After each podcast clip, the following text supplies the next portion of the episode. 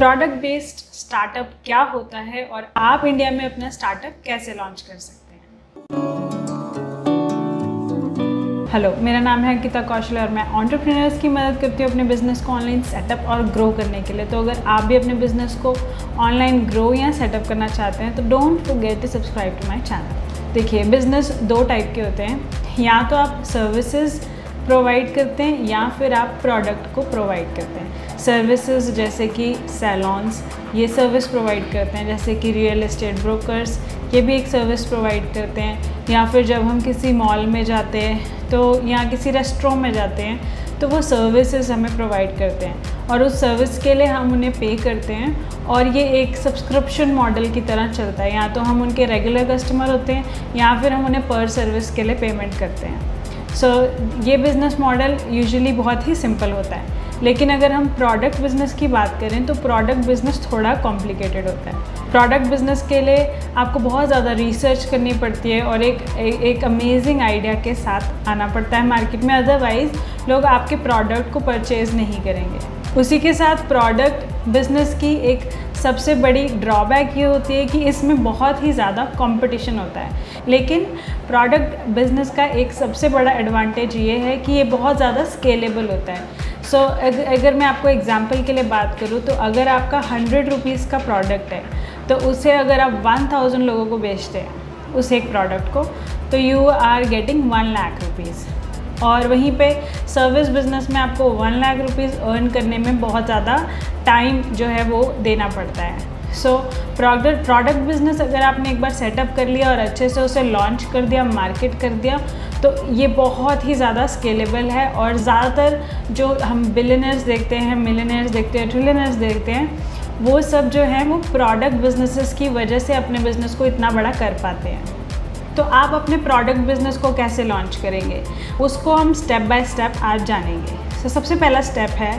for you to launch product business is identify problem यानी market में क्या problem है? क्योंकि जो भी आपका प्रोडक्ट होगा इट इज़ वेरी इंपॉर्टेंट कि वो कुछ यूनिक कुछ डिफरेंट या फिर कुछ एक्स्ट्रा हो उन प्रोडक्ट से जो कि ऑलरेडी मार्केट में बिक रहे हैं। फॉर एग्ज़ाम्पल वैनिश और सर्फ एक्सेल में डिफरेंस ये है कि Surf Excel only cleans and जो वैनिश है it works like a bleaching agent यानी कि वो उन्हें हाइड करता है और केमिकली थोड़ा डीपर लेवल पे काम करता है. So it's a very different product so in the same same market you can come up with different product depending on कि जिस भी प्रॉब्लम को आप आइडेंटिफाई करते हैं. सोल्यूशन पार्ट ही एक ऐसा पार्ट है जो या तो आपके प्रोडक्ट को बिल्कुल यूनिक बना देता है या फिर आपके प्रोडक्ट को एक एवरेज लेवल पे ले जाता है. सो so, अगर मैं एक एग्ज़ाम्पल के लिए आपको बताऊँ तो अगर मुझे रात को ट्रैवल करना हो और रास्ते में मेरा टायर पंचर हो जाए तो I really find it hard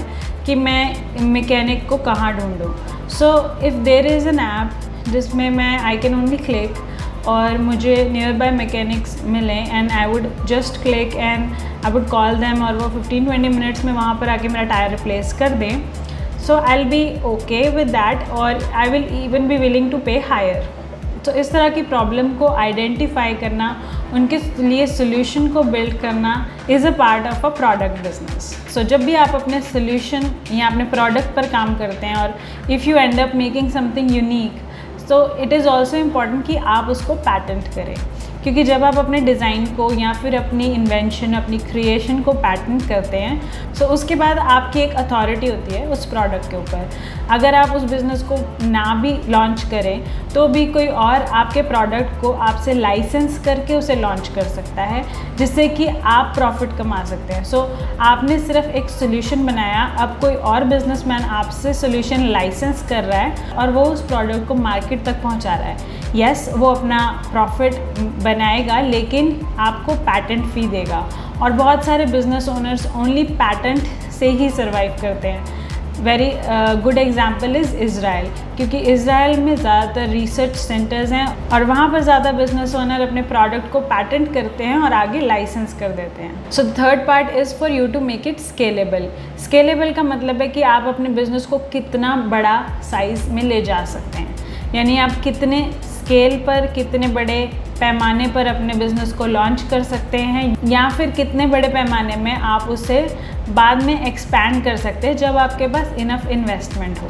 तो आपका बिज़नेस स्केलेबल है, ये जानने के लिए ज़रूरी है कि आप मार्केट में थोड़ा रिसर्च करें। यानी कि आपको ये आइडेंटिफाई करना ज़रूरी है कि जिस प्रॉब्लम को आप सॉल्व कर रहे हैं, क्या वो सही में कोई प्रॉब्लम है भी? तो अगर आपकी प्रोडक्ट की नीड बहुत ज़्यादा नहीं है मार्केट में, इसका मतलब है कि आपका प्रोडक्ट बहुत ज़्यादा स्केलेबल नहीं है।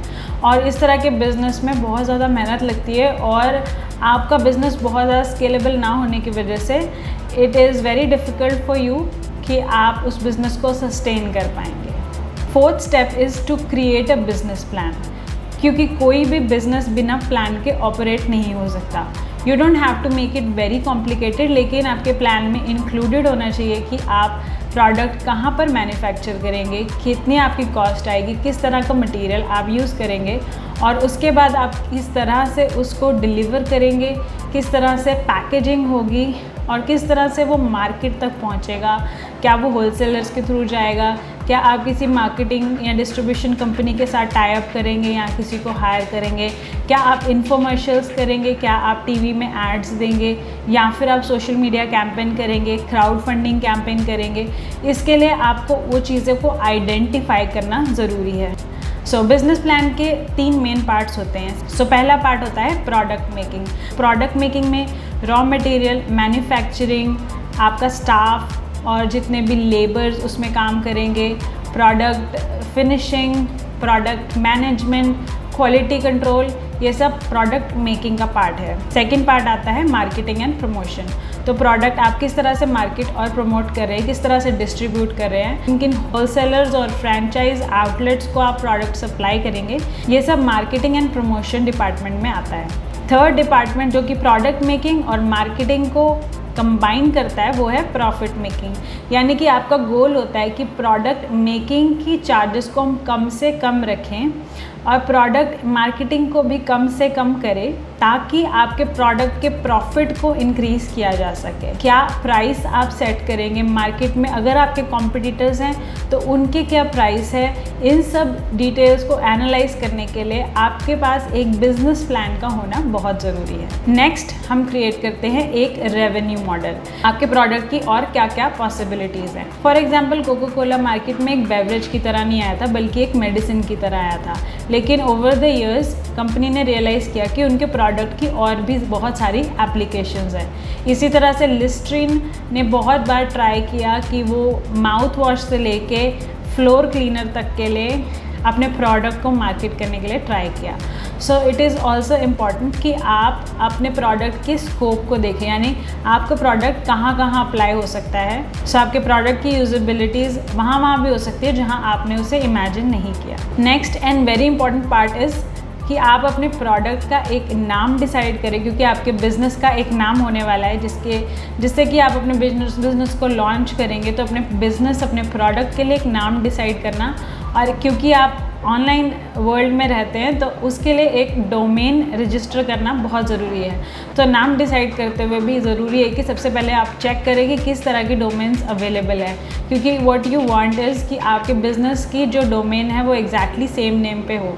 Because you want your website and your product to be unique क्योंकि स्केलेबिलिटी के हिसाब से यू वांट कि लेटर ऑन आपके पास स्कोप हो कि आप उसे इंटरनेशनल मार्केट में भी लॉन्च कर सकें। Seven step is to create a sales pitch product based startup के लिए बहुत ज़्यादा इन्वेस्टमेंट लगता है क्योंकि आपको इन्वेंटरी मैन्युफैक्चरिंग लेबर बहुत सारी कॉस्ट को एनालाइज करना पड़ता है. एंड येस बिज़नेस बहुत ही ज़्यादा प्रॉफिटेबल भी हो सकता है. सो so, उसके लिए आपको इन्वेस्टर्स की ज़रूरत पड़ती है. और इन्वेस्टर आपके बिज़नेस में तब भी इन्वेस्ट करेंगे जबकि आपके पास एक अच्छी सेल्स पिच होगी. जो भी हमने अभी तक अपने बिज़नेस पे काम किया हमने एक प्रॉब्लम को आइडेंटिफाई किया उसे सॉल्व किया उसके लिए पैटेंट किया उसके लिए बिज़नेस मॉडल बनाया इन सब बातों को आपको अपनी सेल्स पिच में इंक्लूड करना ज़रूरी है। सो so, वो सेल्स पिच ही एक्चुअली में आपके बिज़नेस की वर्थ को डिसाइड करती है। और एक अच्छे बिज़नेस ओनर की पहचान यही है कि वो एक अच्छा सेल्समैन भी होता है। So once you have investors in your business और लोग आपके बिज़नेस के साथ ज्वाइन करना चाहते हैं तो आपको उनके पैसों को सही इस्तेमाल करना ज़रूरी है।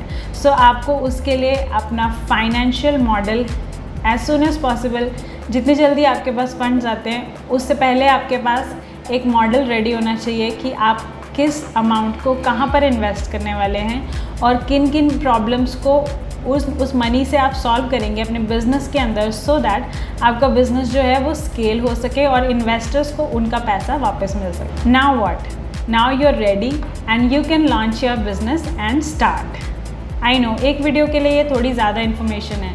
इसीलिए मैंने डिसाइड किया है कि मैं इस वीडियो के हर एक पॉइंट को डिटेल में ब्रेक डाउन करूँगी। और नेक्स्ट वीक हम बात करेंगे कि आप कैसे प्रॉब्लम को आइडेंटिफाई कर सकते हैं with examples so don't forget to subscribe and press the bell icon ताकि आप मेरी नेक्स्ट वीडियो को भी मिस ना करें। आई होप आपको ये वीडियो पसंद आई होगी। और अगर हाँ तो प्लीज़ आप इसे उन लोगों के साथ ज़रूर शेयर करें जो भी अपने बिज़नेस को सेटअप और ग्रो करना चाहते हैं। बिकॉज़ आई रियली वॉन्ट कि मेरे इनिशिएटिव से और मेरी हेल्प से जो कि मुझे भी अभी तक मिली अपने बिज़नेस में, उसे मैं आगे देना चाहती हूँ। And I want all of us Indians to grow because India is top third in the startup world and I really would love to see us Indians at the very top. Until next time, keep working hard and keep growing and keep learning. This is Ankita Kaushal signing off.